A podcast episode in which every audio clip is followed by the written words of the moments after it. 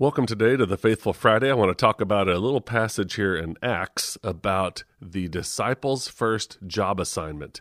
It wasn't easy, and it wouldn't be what you would think. We think Fridays are cool. The end of the week, the start to the weekend, and there's nothing better than waking up to a devotion podcast to start the day. Unless, of course, you're a night owl listening to this at 10 p.m. Either way, we're so thankful to be a part of your life, and we're praying for you. Now, on to today's podcast episode of the Faithful Friday podcast devotion. Well, after Jesus ascended into heaven in Acts 1, we get a glimpse of the disciples' first job assignment. They were asked to wait. Right where they were, they were asked to wait to receive.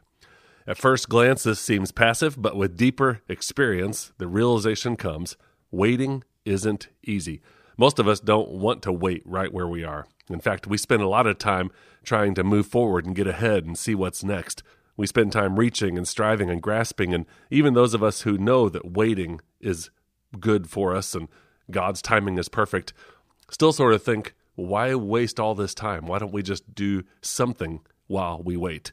But the precursor to the birth of the church at Pentecost was the obedience of the disciples waiting.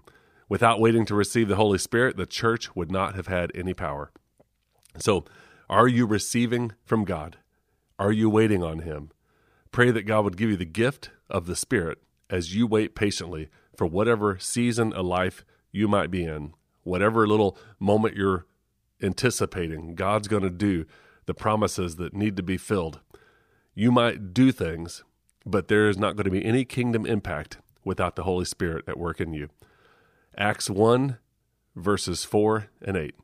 Do not leave Jerusalem, but wait for the gift my Father promised, which you have heard me speak about.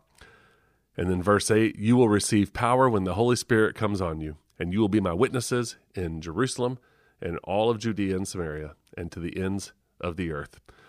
So today I want to invite you to wait. It was the disciples' first job assignment. It's the call of the Lord to allow our spirits and our hearts to trust and be obedient and know that God's timing is perfect. What is it you might be waiting on God for? Today's encouragement is to be patient and be still. Thanks for listening today.